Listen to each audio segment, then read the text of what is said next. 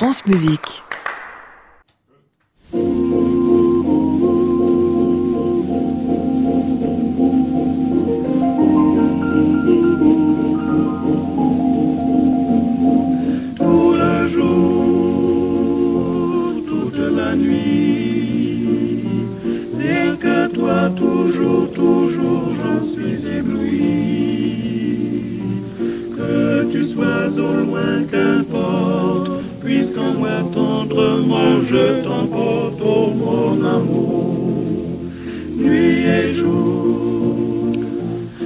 Tous et bienvenue dans le Classic Club sur France Musique tous les soirs de la semaine. Vous le savez, en 2019 comme en 2018, 22h, depuis l'hôtel Bedford à Paris, au 17 rue de l'Arcade, où l'on va parler aujourd'hui musique et littérature en mettant en quelque sorte l'auteur, l'écrivain face à son sujet. Sujet qui va nous dire si l'écrivain a eu bien raison de traiter la chose comme il l'a fait. Enfin, il va être question de musique, de milieu musical et de comment on apprend la musique avec Lola Gruber et son nouveau livre Trois concerts chez Phébus. On en parle en deuxième partie de programme. La première, ce sera pour Jonas Vito qui vient de graver le jeune Debussy dans tous les sens, à commencer par celui-ci.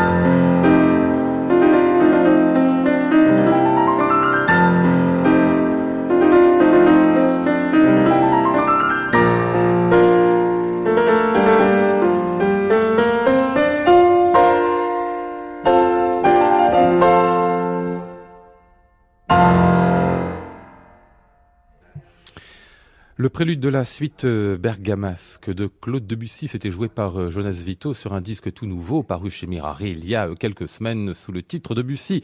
Jeunes années de CD pour un seul coffret. Bonsoir Jonas.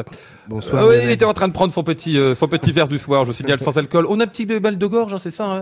Oui, oui, je, traîne une, une, ah. là depuis depuis une semaine à peu près, mais j'espère que ça va aller, que j'aurai pas de crise de tout trop importante. je, suis comme vous, moi aussi. Ça fait trois semaines que ça dure. C'est ça l'hiver, hein? Voilà, c'est de s'en débarrasser. On préfère être en été. C'était un compositeur de quoi pour vous Debussy De l'hiver, de l'été, du printemps? Parce que c'est que le printemps est au cœur de certaines de ses pièces directement. Est-ce qu'il est lié aux saisons? Tiens, question qui semble idiote, mais puisque notre tout nous y conduit. Euh, bon, je dirais que, que comme tout amoureux de, de la nature en général, il est, il est sensible aux quatre saisons et pas seulement euh, au printemps. Mais ce disque, ce, si euh, il devrait y avoir une saison qui est associée, ce serait d'abord parce que c'est ces jeunes années, euh, donc le printemps évidemment, mais aussi parce que c'est un, un, un Debussy plutôt optimiste, plutôt juvénile, plutôt euh, frais, plutôt optimiste.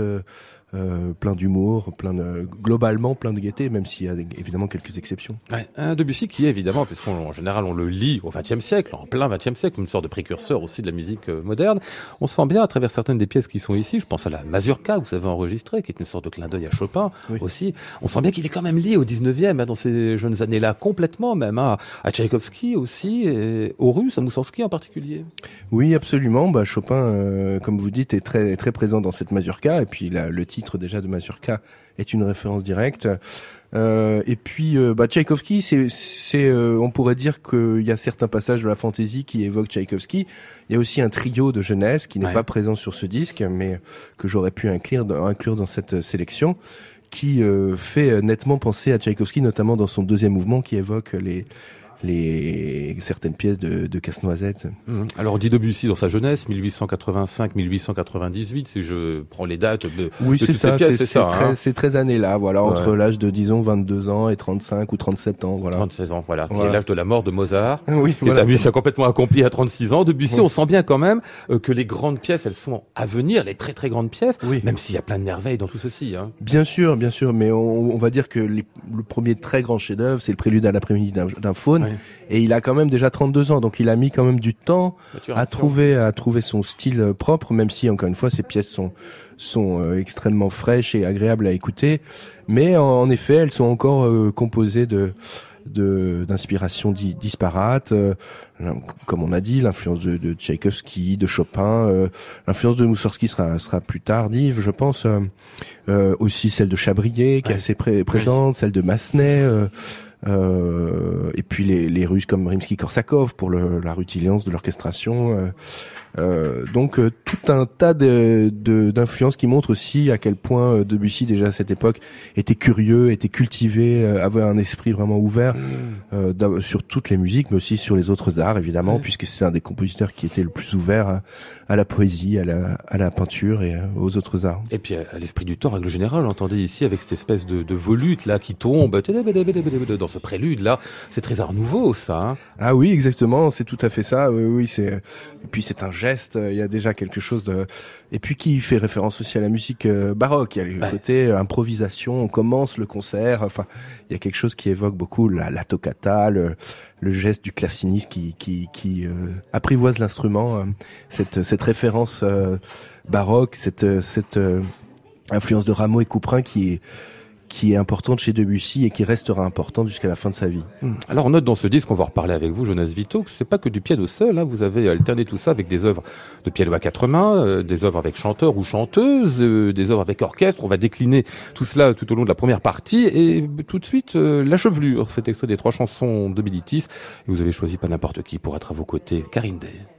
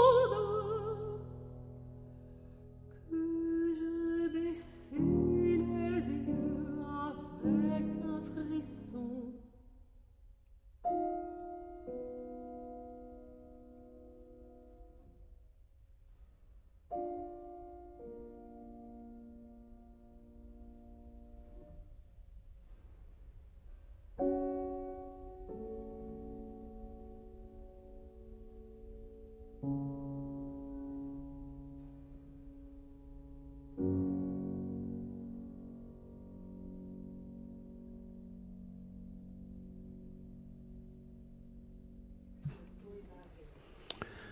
La chevelure, extrait des trois chansons de Bellitis de Claude Debussy, Karine Day, Jonas Vito sous le disque de ce dernier, Debussy, euh, Jeunes années, qui paraît donc tout juste chez euh, Mirare. Et on a l'impression même, Jonas, que c'est dans ces pièces euh, vocales que Debussy s'accomplit finalement le, presque le plus rapidement, non?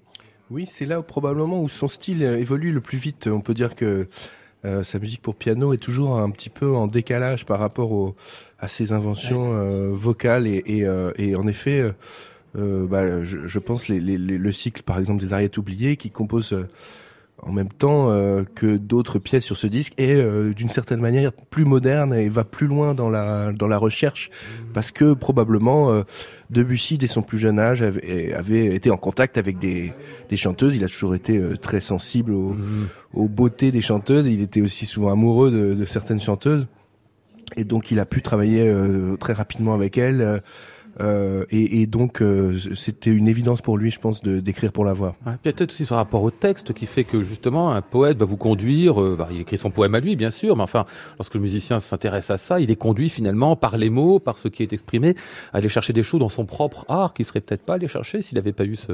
Sans doute, ça permet, un, ça permet en effet un, une, une, révélation par l'intermédiaire de de, de l'art du poète. Et puis euh, c'est vrai que Debussy était un des un des premiers à à, euh, à mettre en musique Verlaine et, oui. et Mallarmé. Donc euh, il a, il a tout de suite euh, fait sienne ces, ces, ces, grands auteurs qui après seront aussi euh, utilisés par Forêt par exemple. Ouais. Est-ce qu'il a eu du goût, hein, c'est vrai Debussy, hein, pour ça. Ah ouais, c'est plus que Forêt d'ailleurs qui a pris oui. n'importe quoi. Ah oui, c'est un, esthète, un esthète extraordinaire dès le début. Il a un, un goût et un, il est choisi avec euh, euh, avec une conscience et un, et un, un, un discernement extraordinaire. Ça c'est ça c'est clair. Ouais. Il, il, savait reconnaître la valeur de, très très rapidement. Ouais.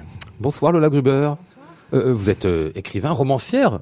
Oui, oui. Hein, on peut dire ça comme on ça, plutôt ça. comme ça, parce que c'est des romans que vous avez fait jusqu'à présent. Est-ce que vous êtes amateur de musique avant de faire ce, ce livre trois concerts qui vous a pris je sais pas combien sept ans de votre vie si j'ai bien lu? Euh, plus que moins, ça encore au moins, ouais. Euh, amatrice, oui, euh, autant l'être. Hein. Oui. Sinon, ces sept ans auraient été un peu longs. Ouais. Vous avez été, vous êtes peut-être aussi musicienne, non? Pas du tout. Pas, pas du, du tout. et ça explique un peu les sept ans. Ah oui. Parce que si on veut faire un livre où tous les héros sont des musiciens ouais. et qu'on n'est pas musicien soi-même, c'était un travail que j'avais euh, probablement sous-estimé.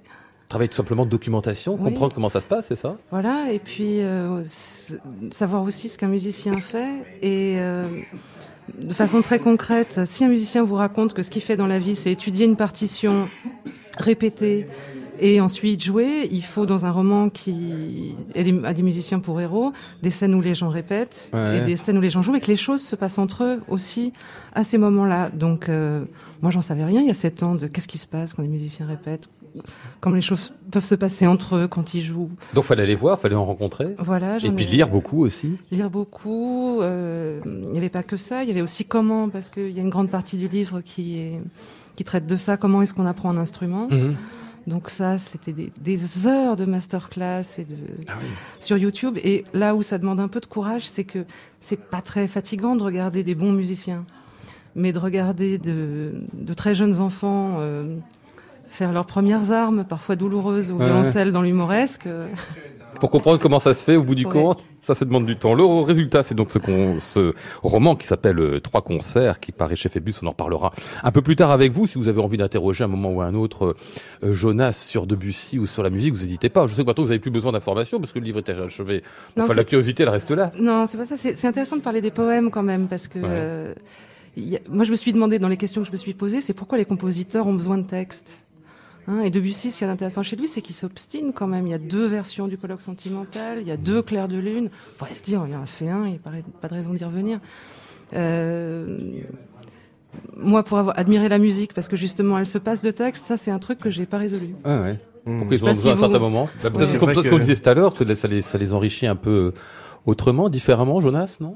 Oui, absolument. Bah, euh, Debussy est vraiment le, le musicien littéraire par excellence. Euh, le plus ouvert euh, sur la poésie. Sa, sa, sa musique est elle-même évidemment euh, poésie. Euh, elle est immatérielle. elle est, elle est songe. Elle est donc on, on, peut dire que c'est vraiment le musicien des correspondances et des synesthésies et des, mmh. et des rapports avec avec la littérature. Mmh, avec tout, plein de choses. Et c'était lui-même une plume remarquable. Enfin, il faut pas oublier que hein. voilà, très acéré, souvent ah assez caustique, assez avec un magnifique style en plus. Hein. Oui, avec un style extrêmement extrêmement élégant et mmh. euh, une magnifique plume aussi. Oui. Ah Allez, on va revenir à votre disque, Jonas, et à cette petite suite euh, à quatre mains. À vos côtés, c'est notre pianiste Roustem Seydkoulov qui vous donne la réplique.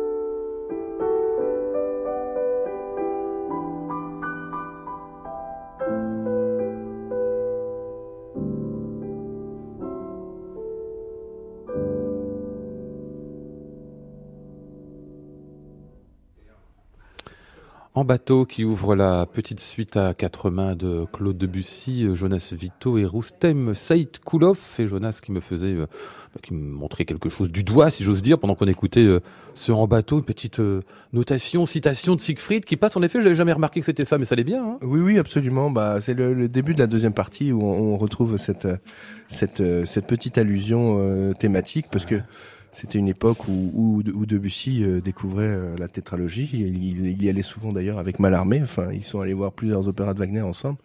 Et euh, c'était aussi une, une, une, une, époque où la où l'emprise de Wagner était mmh. était importante et et, et décisive avant qu'il s'éloigne un petit peu de de cette influence. On a dit qu'il était devenu anti-wagnérien, c'est pas du tout le cas. Simplement, il, était conscient de la grandeur de la chose. Et qu'est-ce qu'on fait après? On peut pas refaire la même chose, de toute façon. Voilà, c'est ça. Et puis même euh, un opéra comme euh, Péléas doit énormément mm. à, Wagner. Finalement, toute sa vie, il, a, il doit encore énormément à Wagner, même si euh, il a trouvé totalement son, son, son, style singulier. Mais mais mais mais oui, on peut on peut pas imaginer le style de Debussy si, si Wagner n'avait pas été là. On vient d'entendre la chevelure, là, et c'est aussi une, une, une, pièce assez wagnérienne ah où, où, la, la, la voix s'intègre au piano comme la, comme la voix à l'orchestre euh, chez, chez, chez, Wagner, avec euh, ce, le, discours musical qui est vraiment fait au, au piano, comme Wagner euh, tisse son discours musical à l'orchestre, et la voix se pose et, sur, sur, ce, sur ce discours.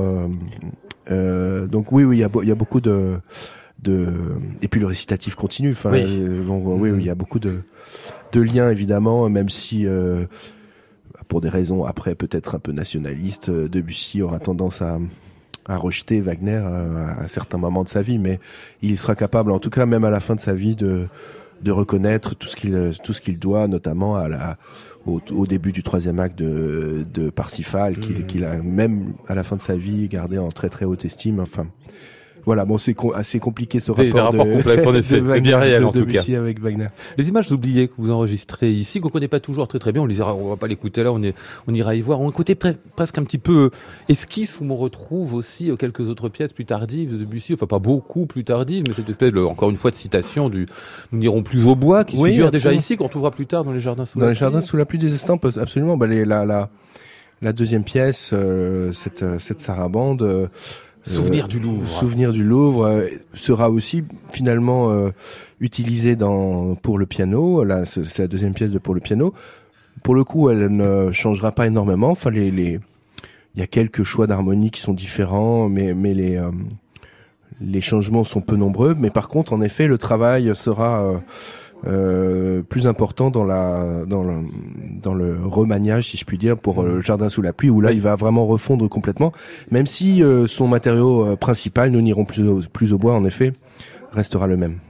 Euh, la danse, elle est très présente. Ça, j'avais remarqué dans les premières œuvres de Debussy. C'est plein de, mazurkas, de passe-pieds, de menuets, comme s'il faisait sans cesse déjà à cette époque-là des petits clins d'œil au passé très ancien, presque baroque de la suite. Bah bien sûr. Bah, comme je disais tout à l'heure, cette, cette influence euh, de Rameau, de Couperin reste euh, très très très très forte, très très importante. Et la danse y est évidemment omniprésente et centrale la danse restera euh, reste comme chez un compositeur comme Scriabine ah la, danse reste euh, centrale chez Debussy jusqu'à la fin de de sa vie. Euh, bah. Debussy, je, je, peux le sentir. Scriabine, je le sens nettement moins. Ah, ah si, il y, a, énormément de danse chez ah, Scriabine. Ah oui, oui, la danse est omniprésente chez Scriabine. Ah, dans toutes les grandes sonates.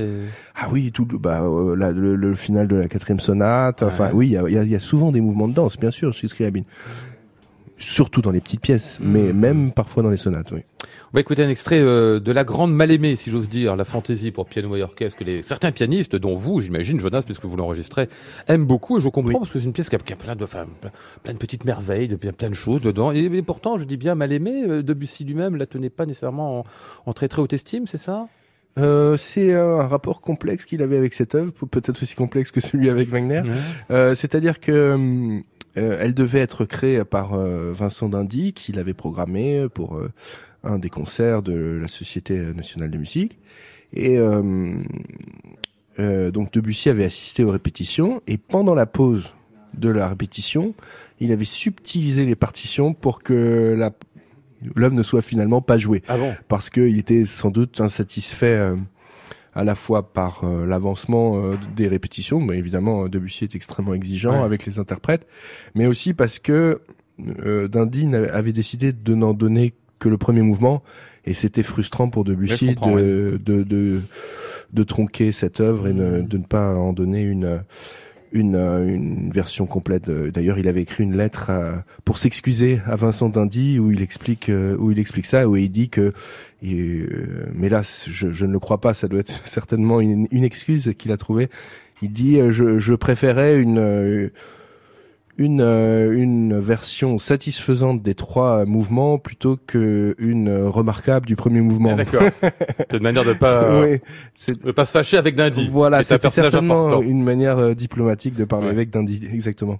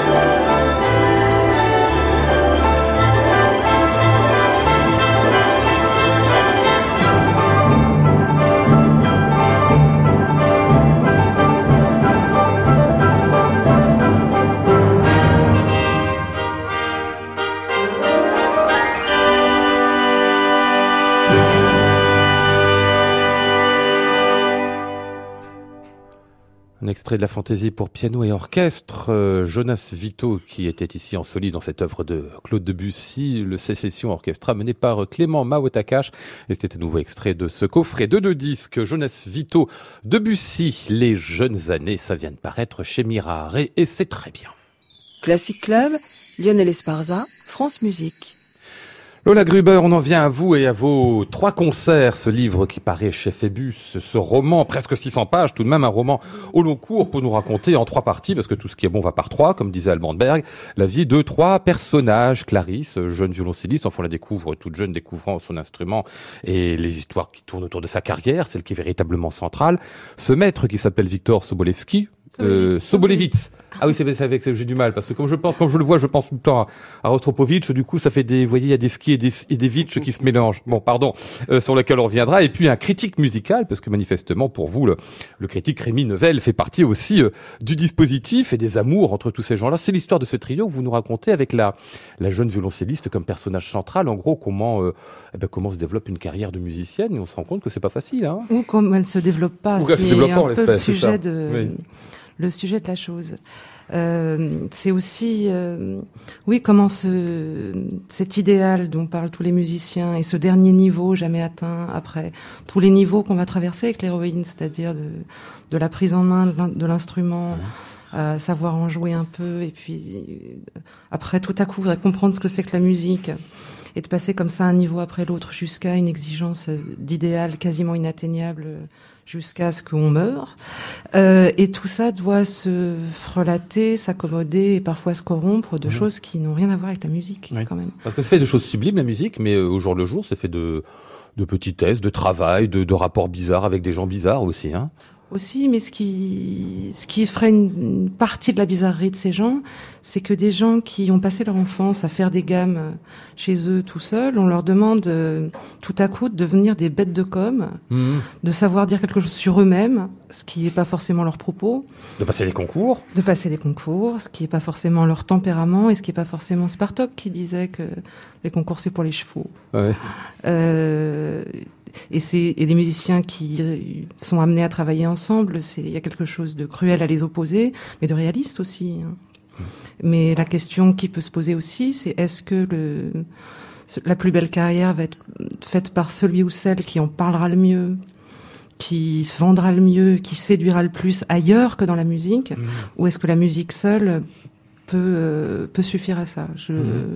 Moi, je donne plein d'éléments après au lecteur de voir. Euh, ce qu'il en, est. Ouais. Des choses qui sont assez justes. Hein, euh, ah oui, moi je hein. partage son diagnostic un peu désenchanté sur le monde musical et, et cette euh, euh cette euh, amplification du du, du marketing, du de, de, de, savoir se présenter, savoir euh, bah, le paraître devient de plus en plus important que c'est vrai que là, on a souvent l'impression que la musique passe un peu au second plan. Ouais. Mais ça a toujours été le cas en même temps. C'est un petit peu plus fort aujourd'hui, mais on se dit que 50 ans, 70 ans en arrière. Je pense que on est passé à une société vraiment de l'image où, je pense que je pense que les choses se sont accentuées quand même. Il y avait une sorte de spontanéité, de spontanéité aussi dans la façon où même ce marketing se faisait, c'est-à-dire que des Piatigorsky, par exemple, organisait des légendes. Il a écrit un merveilleux euh, recueil de mémoires où vraisemblablement tout est faux ou très bien inventé. Mmh. Et c'est joli, c'est de la légende. C'est pas, euh, c'est différent qu'une page Facebook quand même. Euh, et c'est la, c'est la difficulté, à mon avis, d'une, d'une chose, qu'une chose à, à, à s'accommoder de l'autre, quoi. S'accommoder de l'autre, pourquoi? Bah, c'est-à-dire qu'on peut pas en même temps poursuivre un idéal de pureté mhm. et, enfin, si, on peut sûrement, mais c'est difficile. Et s'accommoder au jour le jour de toutes sortes de, de choses qui sont pas forcément des corruptions, mais qui sont dures à faire pour des gens dont le tempérament, et mmh. précisément, la qualité de leur tempérament, c'est de savoir faire autre chose qu'ils peuvent donner dans la musique. Mmh. Euh... D'où le côté un peu déchiré de la personnalité du musicien. Oui, c'est une chose très juste, euh, en effet, cette, euh, ce déchirement perpétuel entre une forme, une sorte, une sorte de forme de désir de, de, de pureté et, et, cette corruption inévitable du quotidien. Je suis tout à fait d'accord. Il y a des gens qui le mettent très bien en scène ou qui trouvent une espèce de schizophrénie qui peuvent pratiquer, euh, mais d'autres non. C'est le cas de ma pauvre héroïne qui, même peut-être joue très bien du violoncelle. C'est jamais dit dans le expressément si elle joue bien ou pas. On suppose. Bah, on suppose que l'idée c'est qu'à chaque fois, et ça c'est une autre question qu'on peut se poser, c'est que quelqu'un a trouvé ça bien. Mhm. Mais on est tous par moments un peu déconcertés par des choses que ou des interprètes ou des œuvres que tout le monde trouve bien et soit on se dit, mhm. bon, je sais pas. Moi. je sais pas, peut-être que c'est moi qui aime pas, ou à l'inverse, hein. moi je trouve ça formidable, j'ai l'impression que je suis un peu seule sur ce coup-là. Là, il y a des gens qui trouvent ça bien, il y a des gens qui lui reconnaissent un talent, est-ce qu'ils ont raison après tout? Mmh. Alors ça commence ce livre euh, par une rencontre entre euh, un grand compositeur anglais et puis un grand violoncelliste qui passe commande au précédent, si j'ose dire, Paul Kressman pour le compositeur anglais et puis euh, Sobolewitz donc pour le violoncelliste. Euh, toute ressemblance avec Britton et Rostropovitch évidemment. Alors, non, ah, alors non. Ça, non, un petit peu quand même au début. Par la suite, ça change. Je suis d'accord. non, Rostropovitch a été un gros gros problème pour moi. Ouais tout au long de l'écriture de ce livre parce que Sobolevitz, euh, non, c'est mon, mon héros, mais oui. Rostropovitch est un personnage de roman, donc il n'est pas du tout intéressant pour une romancière. Ah oui, il est intéressant pour, bah, il est intéressant pour les 15 biographes qui ont écrit ouais. des biographies formidables. Euh, mais si on fait un roman qui se passe dans le monde de la musique, dans les années, ça commence dans les années 60, où il n'y a pas Rostropovitch, on est très vite embêté parce que la, les deux tiers des pièces du XXe siècle ont été commandées pour Oui. lui ou créées par lui. Donc j'ai surfé autour. Si, si le héros que j'ai fait ressemblait à quelqu'un, ce serait plus dans ce qu'il professe. Euh, Ashtarker, Ah oui. Quand même. D'accord. Ouais. Bon, ça vous embête si on écoute quand même euh, une première suite de Benjamin Britten Oh, ça m'embête pas. Non, ça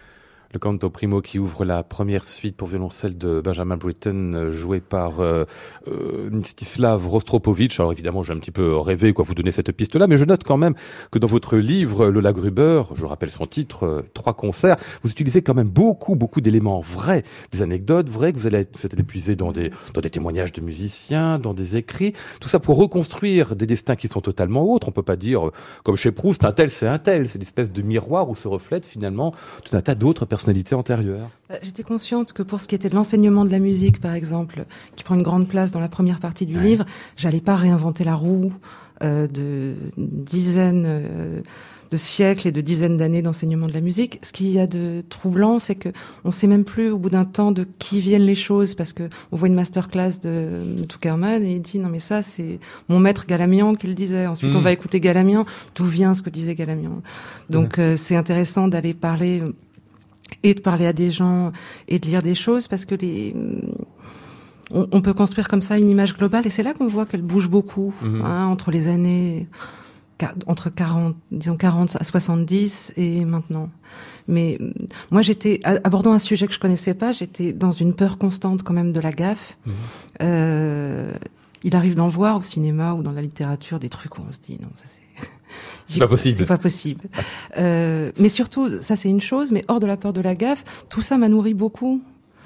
Euh, et toutes ces histoires, et en plus, il y a les histoires qui sont écrites ou des bouts de choses qui sont dites dans des interviews, mhm. mais euh, il y a aussi le fait que ces paroles, euh, éventuellement capturées par de la vidéo ou transmises d'un élève, d'un maître à son élève et ensuite à un autre élève par un élève devenu maître, c'était euh, une chose touchante, quoi, de pouvoir les mettre par écrit quelque mhm. part. Mhm quelque chose de fascinant, j'ai l'impression pour vous dans ce dans ce monde musical, pas seulement la musique elle-même, mais le milieu lui-même et la manière dont il fonctionne. C'est pas pour rien, c'est l'un des personnages principaux. C'est un personnage de, de, journaliste. Enfin, il est bizarre, on sait pas trop ce qu'il fait. Il fait plein de choses. Il fait des émissions de radio d'ailleurs, entre autres. Hein. Je sais pas. Hein. C'est un personnage aussi qui est tout à fait tentaculaire puisqu'il est au, centre du milieu. Il fait, il défait euh, les carrières comme ça pouvait se faire d'ailleurs il y a 30 ans en arrière. Aujourd'hui, plus personne ne fait ou ne défait aucune carrière. Mais malgré tout, vous, vous avez bien cherché à saisir ce qu'il y a dans ce qu'on appelle le milieu, en effet, un, effet dispositif. Mais ça, vous le savez sans doute mieux que moi. Hein. C'est vous qui devriez en parler. Ah oui, oui, oui je, je... et me dire si c'est ridicule ou pas. ah non, pas ridicule du tout. Non, non, mais c'est vrai qu'il y a, c'est vrai qu'il y a beaucoup de fantasmes sur le, sur le, sur le, la manière dont finalement le milieu peut arriver à fonctionner. Vous saisissez des choses qui sont tout à fait, tout à fait justes et tout à fait vraies dans ce rapport qu'il peut y avoir aussi entre le, entre l'instance critique et puis le, et puis le musicien. Et c'est vrai que c'est devenu important. Mmh. Et là, on retombe sur la question de est-ce qu'elle joue bien ou est-ce qu'elle joue pas bien et quelqu'un a trouvé ça bien. Quel est le goût aussi qu'on préfère ou qu'on plébiscite? C'est éventuellement le goût de quelques personnes ou c'est le goût d'une époque ou c'est le goût de personnes qui ont senti le goût de l'époque et qui se disent c'est ça qu'il faut que je pousse? Mmh. parce que ça va marcher, je vais être le premier à le dire. Euh, et ça n'a plus rien, ça n'a plus grand chose à voir avec la musique. Alors bien sûr, ça a toujours été présent d'une façon ou d'une autre, j'imagine. Je suis quand même pas si vieille que j'ai des archives à ce point-là, mais je pense qu'on ne peut plus détacher une chose de l'autre. Ouais. Euh, le côté carrière, donc si j'ai bien compris, euh, qui est un petit peu central aussi là-dedans, comme une carrière ne se fait pas, finit par se faire quand même, chaos de différentes façons. Euh, vous avez songé, voilà la carrière d'une manière ou d'une autre, Jonas Vito, ça s'est fait malgré vous, c'est quelque chose qui à un certain moment vous oblige à penser. Parce que j'ai l'impression qu'au conservatoire aujourd'hui, vos jeunes étudiants, hein, puisque vous êtes professeur au, au, au CNSM de Paris, euh, ils ont des cours quasiment aujourd'hui justement pour apprendre à s'exprimer, pour apprendre à faire la carrière, pour se présenter en scène. Euh, bah, moi, j'ai essayé de suivre au maximum une, une forme de d'honnêteté avec moi-même, c'est-à-dire que j'ai déjà euh, privilégié toujours les musiciens avec lesquels euh, que je respecte, avec lesquels j'aime travailler, euh, privilégier euh, les projets que j'avais envie de développer, même s'ils ne sont pas populaires, même s'ils mmh. sont plutôt rejetés a priori. Enfin, voilà, l'important c'est d'essayer de tracer sa route euh, envers et contre tout, mhm. je pense. Ça peut être dangereux parfois aussi, hein Oui, ça peut être dangereux, mais euh, mais c'est aussi souvent euh, récompensé et puis on y voit souvent aussi une, une démarche sincère. Oui, c'est vrai, oui, et ça, ça sent aussi. Ouais. on va écouter ici euh, Kodai, parce que les centrales, cette sonate pour violoncelle seul de Kodai. Hein. S'il y avait une pièce de, de violoncelle qui était excitante à, à mettre en scène, c'était celle-là. C'est un petit Everest du, du, violoncelle. Ah oui, carrément, oui, oui, oui. Euh, c'est Xavier Philippe, ce que j'ai choisi là, mais pas pour rien, parce que il est cité dans le livre à un moment à la fin. Ben parce que pour pas, pour éviter d'écrire des âneries quand même. Euh, j'ai rencontré beaucoup de musiciens, dont Xavier Philips, qui m'a très gentiment accordé un très très long entretien.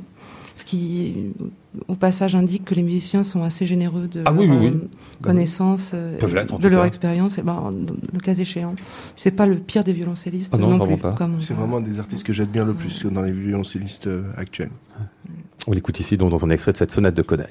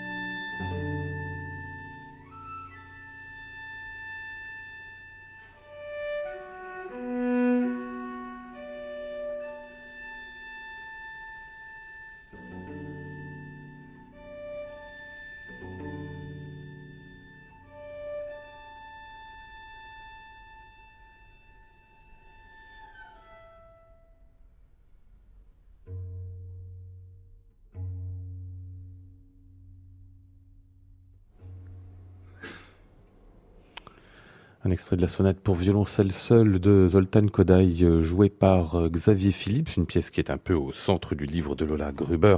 Trois concerts où nous nous racontons plein de choses, toujours en se disant un petit peu tu. Tous les personnages, en fait, se parlent à eux-mêmes en se disant tu. Euh, Lola comme une sorte de, de soliloque, finalement, qui passe d'un masque à un autre. Hein. Oui, il y a un peu de ça. Il y a un peu de ça. Moi, j'ai, enfin, d'une part, j'ai l'impression, peut-être très pessimiste, qu'on est plus sincère quand on dit tu, quand on mhm. dit je, mhm. en règle générale. Et comme beaucoup de ce livre se passe dans leur pensée, euh, parce qu'il se passe beaucoup de choses dans la pensée, ça s'est imposé, enfin, assez vite. Ça s'est imposé. Euh, et si tu, euh, ça t'adresse à soi-même, ouais, est devenu euh, le ton de ce livre, l'idée c'était que parfois on, présente une version relativement acceptable de ce qui s'est passé, même si bon, même si c'est pas complètement glorieux, on mmh. arrive à se dire, soit à dire aux autres et dans un autre temps à soi-même quelque chose qui, bon, peut justifier d'une situation plus ou moins, quoi. C'est pas glorieux, mais on prend sur soi une partie de la, la débâcle. Mais en général, il y a souvent un étage en dessous il y a un grenier, il y a une cave, il y a un autre, un autre étage, et ça, c'est euh, le tu me semblait plus approprié pour ça. Et en essayant d'aller dans ces recoins-là aussi. Alors, dans la vie du musicien, il y a plein de choses très très justes que vous que vous soulevez ici, que les musiciens pourront aller voir. Ça permettra de, de les voir formuler, comme par exemple la question des partenariats, le fait qu'on peut se trouver à travailler avec, euh, enfin les partenariats alternés peut-être pas tout à fait juste. On peut se trouver à travailler avec quelqu'un, je sais pas, un violoncelliste, avec un pianiste, on aime beaucoup la personne, et puis ça marche pas euh, musicalement, et puis inversement, euh, quelqu'un qu'on ne supporte pas, il épidermiquement, lorsqu'on se retrouve à faire de la musique avec, euh, tout d'un coup, presque magiquement, tout semble couler de source. Vous avez déjà rencontré ce genre de choses, Jonas? Oui, absolument. Et puis, euh, il y a aussi une forme de, de narcissisme chez les organisateurs de concerts qui s'imaginent alors un tel va ah aller très bien avec un tel je vais les coller puis c'est ça va être ça va être mon idée ils vont être formidables. Enfin voilà. Et en général ils font peu confiance aux musiciens pour ce qui est des associations. Euh, donc on doit aussi jouer avec ça constamment avec cette forme de narcissisme des, des, organisateurs. Vous voyez, on est dans un monde quand même où c'est pas forcément le la musique qui décide. Ce serait deux noms parce que c'est ça que vous dites en fait. Mais la musique c'est personne. Vous croyez que la musique c'est uniquement les musiciens? Non, bien sûr. Mais l'idée c'est des noms connus dans ce que vous dites. C'est souvent ça, oui, bien sûr. Ou des appariements, peut-être souvent de, des gens qui pensent en effet que s'ils arrivent à mettre quelqu'un ensemble, à créer quelque chose, ce sera une sorte de d'enfant à eux. Voilà, et puis qu'ils auront qu'ils ont tireront les bénéfices. Oui, bien sûr, bien sûr. Bah, oui, oui. Cela dit, parfois c'est bienvenu. Hein. Ravel et Colette, c'est le c'est le directeur de l'opéra qui les mhm. avait fait se rencontrer. ah oui, c'est vrai que l'enfant est sortilège, enfin, c'est un pur chef-d'œuvre. Mais, ils sont pas beaucoup aimés pour autant, hein, je crois, tous les deux. Enfin, ils sont pas détestés non plus, mais les rapports. Non, mais ils ont fait un bel enfant. Ah, c'est ce qu'on puisse dire. Et de beaux sortilèges aussi. De beaux sortilèges, voilà, c'est ce que j'allais dire. la vie de cachetonneur, vous en parlez aussi à un moment, pas dans le monde classique d'ailleurs, hein, parce que le, votre pauvre, euh, comment elle s'appelle déjà, votre euh, Clarisse, Clarisse pardon, Clarisse. elle se retrouve à faire des des des, des cachetons absolument épouvantables, hein, enfin des des, des tournées qui payent très bien, mais qui sont pas très riches musicalement, on va dire. Non, mais elle fait la tournée d'une chanteuse de variété qui s'appelle dans le livre Marie-Jo Fab. Et Marie-Jo Fab pour être plein de gens. Mais en fait, cette histoire, cette idée de faire le, de la faire cachetonner dans la tournée de Marie-Jo Fab, c'est, ça vient d'un, d'une anecdote que m'avait raconté un ingénieur du son, qui m'avait raconté que la même semaine, il avait fait une prise de son avec un chef anglais dont on taira le nom, qui était très vieux, anobli par la reine, et dont les bras bougeaient plus du tout et les oreilles n'étaient pas très actives, et que je vois les, les ingessons qui rigolent, et que la même semaine... Ils ont des noms, enfin, que la, les imagine. La même semaine, euh, la vie d'ingénieur du son étant parfois aussi aléatoire que celle d'un musicien, il avait fait une prise de son pour Michel Thor, cette fois-ci, citons-la, et qu'il avait été absolument épaté par son professionnalisme, sa musicalité, son oreille, euh, et que la fin de la semaine avait été d'une grande perplexité pour lui. Et une question de genre aussi. Oui, Et c'est quand même embêtant, c'était embêtant pour lui de se dire que Sœur Machin euh, était sourd comme un pot et que Michel Thor, en revanche, euh, avait une oreille fabuleuse, un sens. Comme quoi, même à l'intérieur d'un cacheton, on peut trouver quelque chose à faire. On ne sait jamais de, de merveilleux pour un musicien. Mais c'était aussi une des idées de ce livre, c'est-à-dire mmh. que hors de la musique et dans la musique aussi, les situations sont en général pas aussi franchement lisible mhm. qu'on aimerait qu'elle soit. On aimerait se dire, euh, j'ai travaillé avec Sœur Machin, c'est génial, et pas forcément. Mhm. Et à l'inverse. Mhm. Allez, la sonate arpeggione. On va retrouver d'ailleurs Rostropovitch et, et Britton, c'est un must. Et puis l'arpeggione, eh ben, c'est un petit peu euh, autour d'elle aussi euh, qu'est construit votre livre, Lola.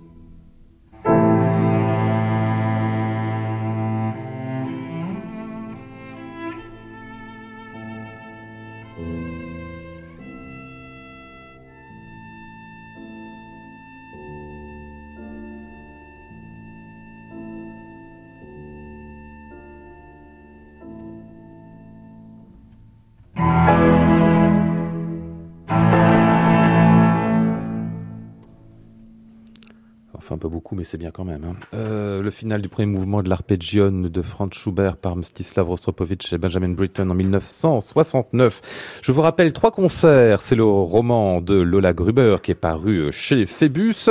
Quant à Jonas Vito, son coffret Debussy, le jeune Debussy, chez le Miraré avec plein de concerts à la clé, entre autres les lundis 28 et 29 janvier. Vous serez, Jonas, à Paris au musée Gustave Moreau pour un programme Debussy, mais aussi musique française, Chausson, Chabri et Satie et d'autres. 25 mars au Récollet avec Misa Young et à la Cité de la Musique à Paris dans le cadre du week-end Budapest le 31 mars où vous ferez la musique à Ricercata de Giorgio Ligeti. Merci à tous les deux de m'avoir rendu visite. Merci beaucoup.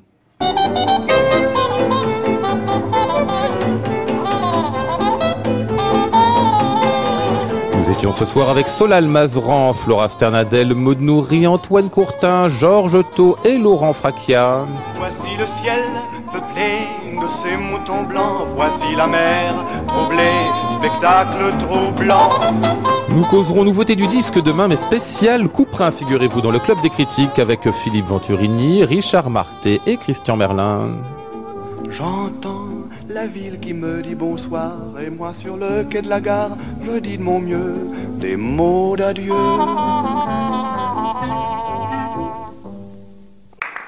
À réécouter sur francemusique.fr.